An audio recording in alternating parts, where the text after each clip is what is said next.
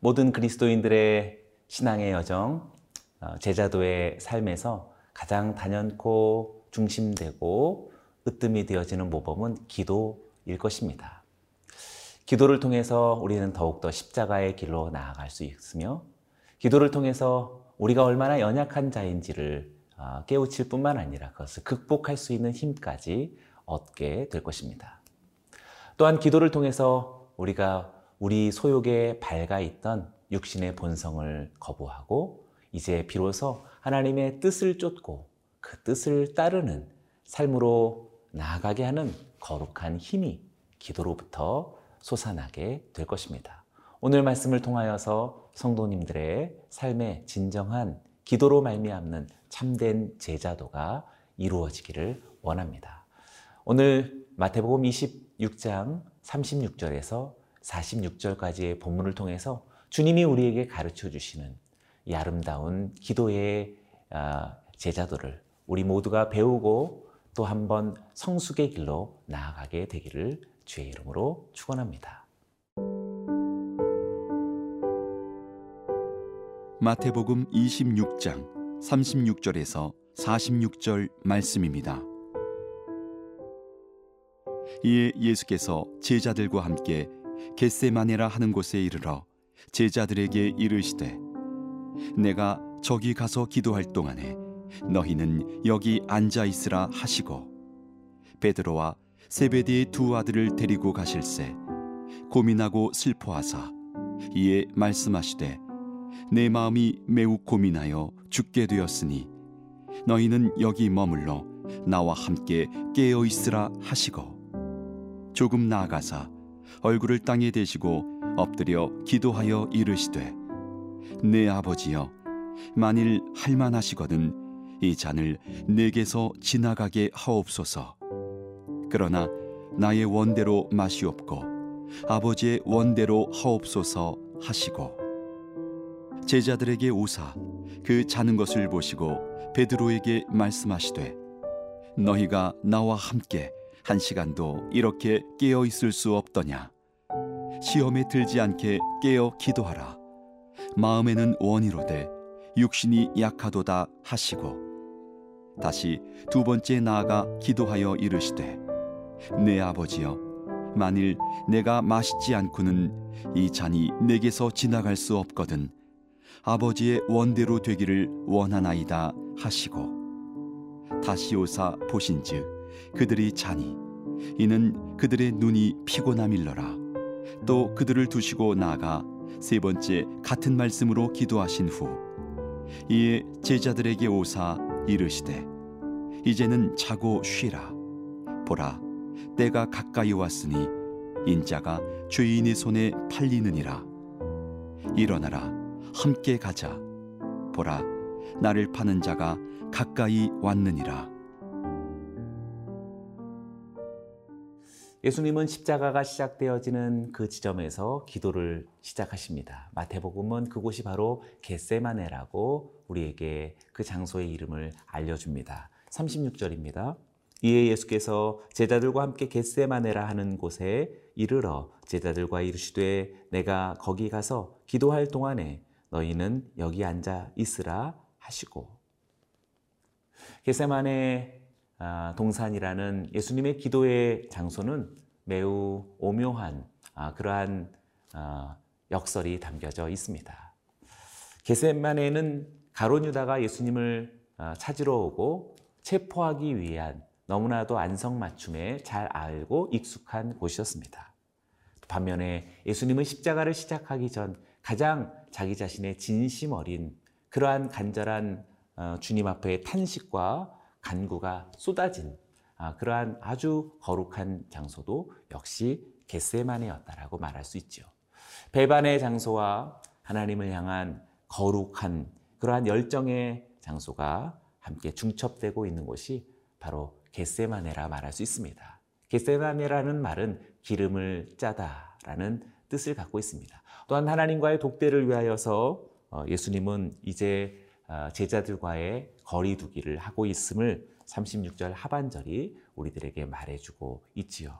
반면에 예수님은 새 제자를 데리시고 어, 조금 더 간절한 기도의 자리로 옮기십니다. 37절부터 39절입니다.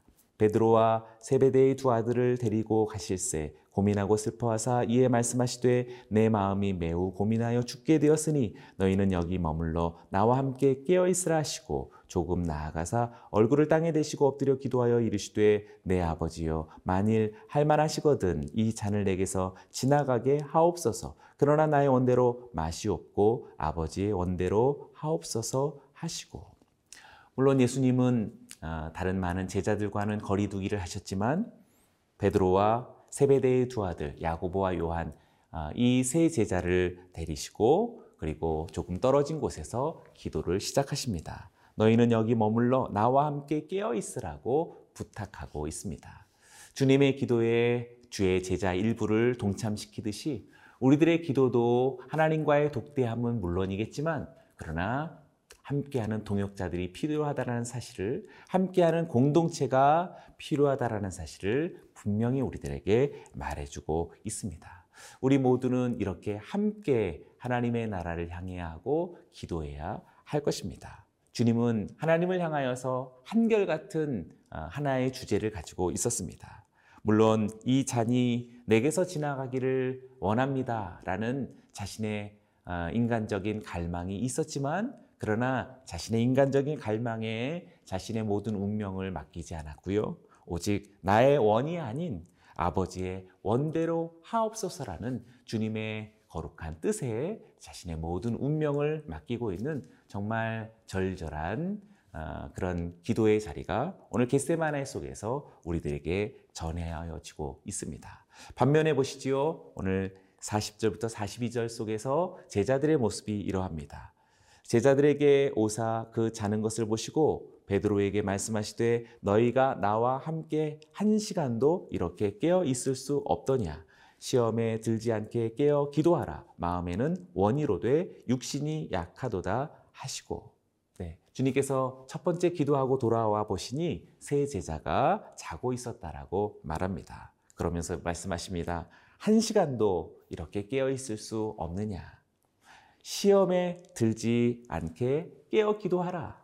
세 번째는 마음은 원함이 있지만 그러나 육신이 약하도다라는 우리들의 연약함을 주님의 아, 이런 말씀 속에서 발견하게 됩니다. 어쩌면 어, 이들은 어, 예수님과 동일한 마음이 아니었기 때문에 잠을 이기지 못하고 또 잠 속에 아, 빠져드는 모습을 우리는 발견하게 됩니다. 사랑하는 여러분, 오늘 우리들의 연약함을 기도를 통해서 발견합니다.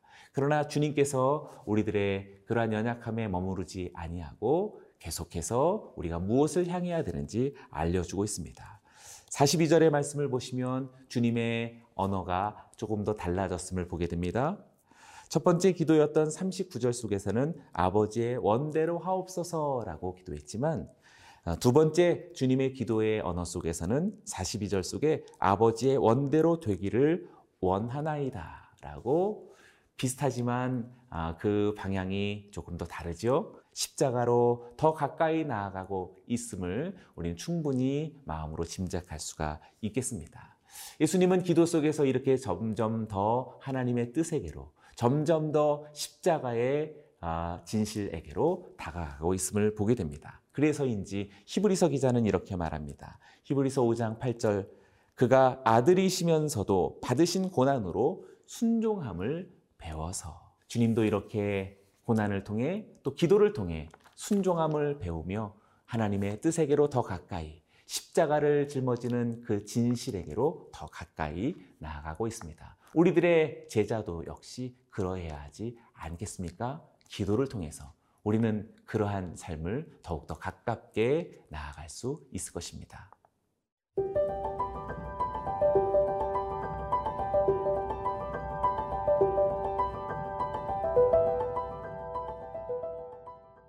게세마네에서의 예수님의 두 번째 기도를 어, 우리가 들었는데요.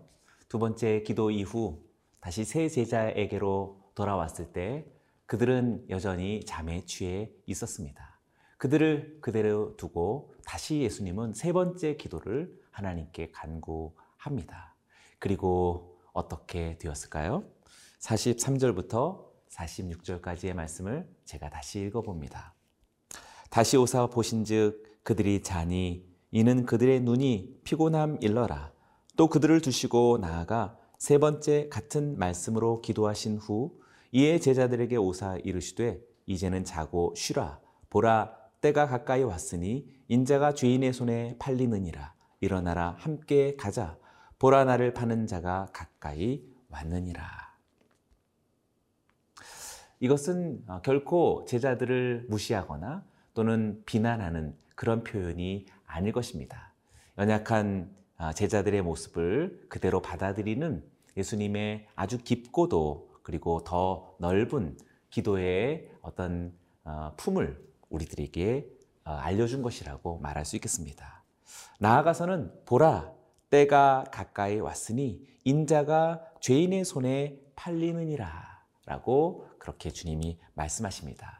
기도는 벌써 때가 가깝게 왔고 바야흐로 그 때가 이르렀다라는 하나님의 시간에 대한 더 선명한 어, 인지력을 갖게 합니다. 나아가서는 이제 인자인 자신이 죄인의 손에 팔리느니라 라고 하는 고난이 엄습하고 있다라는 사실, 순환이 눈앞에 왔다라는 사실에 대해서 뚜렷한 어, 각오와 다짐을 어, 설명해 주고 있습니다. 기도는 이와 같이 우리들에게 연약한 또 다른 누군가와 대상에 대하여서 마음을 넓혀줍니다. 비난하지 않습니다. 정죄하지 않습니다. 섭섭해하지 않습니다. 오히려 그 연약함을 연약함대로 받아주고 있고 하나님의 시간을 분별하고 인지합니다. 나아가서는 자신의 고난과 순환에 대한 거룩한 다짐으로써 스스로를 내어주는 것이지요. 결코 두려워하거나 초조해하지 않습니다. 망설이거나 어떻게 해야 될지 모르는 아, 그러한 아, 우왕좌왕함에 아, 스스로를 방치하고 있지 않습니다. 오히려 적극적으로 진취적인 영적인 리더십이 예수님에게서 솟아나는 모습을 우리들에게 발견하게 됩니다. 그렇습니다. 사랑하는 여러분, 제자도에 있어서 단연코 핵심은 기도입니다. 우리가 이 기도를 통해서 우리 자신이 얼마나 연약한 존재이다라는 것을 깨닫는 것 사실도 매우 큰 유익입니다. 그러나 진정한 기도는 그 연약함을 무시하거나 그 연약함으로 인해서 좌절하지 않습니다. 오히려 연약함을 극복하게 하는 신비로운 하나님의 내적 영적인 힘을 얻을 수 있는 것이 바로 기도라고 할 수 있습니다. 우리 모두도 제자도의 여정 속에서 이 기도와 더불어 주님의 십자가와 피 묻은 주의 복음이 충만히 채워질 때 우리도 주님처럼 이렇게 밤을 맞으며 기도의 삶으로 나아가게 될 것입니다. 그래서 결국엔 우리의 뜻, 우리의 소망, 우리의 바램으로만 익숙했던 우리들의 삶의 자리를 이제는 하나님의 뜻, 하나님의 원하신 그 비전을 추구하고 그것을 향해 힘차게 나아가는 십자가의 증인들이요 그리스도의 사람들이 될 줄로 믿습니다. 우리 모두 그러한 기도의 사람들, 기도의 여정으로 힘차게 나아가기를 주의 이름으로 축원합니다.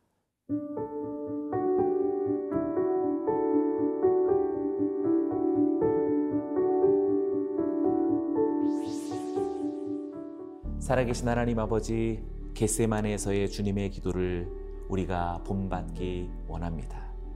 자신을 오늘도 진실하게 주 앞에 고백하시고 자신을 주님 앞에 온전히 의탁하시는 우리 주님을 본받아 우리 모두도 우리의 연약함에 좌절하거나 낭망함으로 체념에 빠지거나 실망하지 아니하고 오직 주님께 의탁하며 하나님의 뜻을 쫓기로 결단할 수 있는 우리 모두가 되게 하여 주시옵소서. 감사 찬양 드리며 예수님의 이름으로 기도드리옵나이다. 아멘.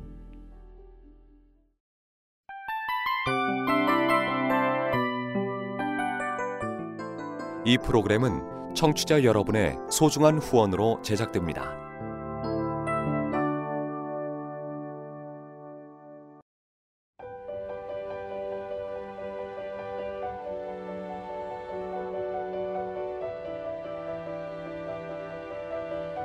세상에는 수많은 교회들이 있지만 더 깊이 있는 말씀 강해를 찾기 위해 크기로만 교회를 선정하지 않습니다.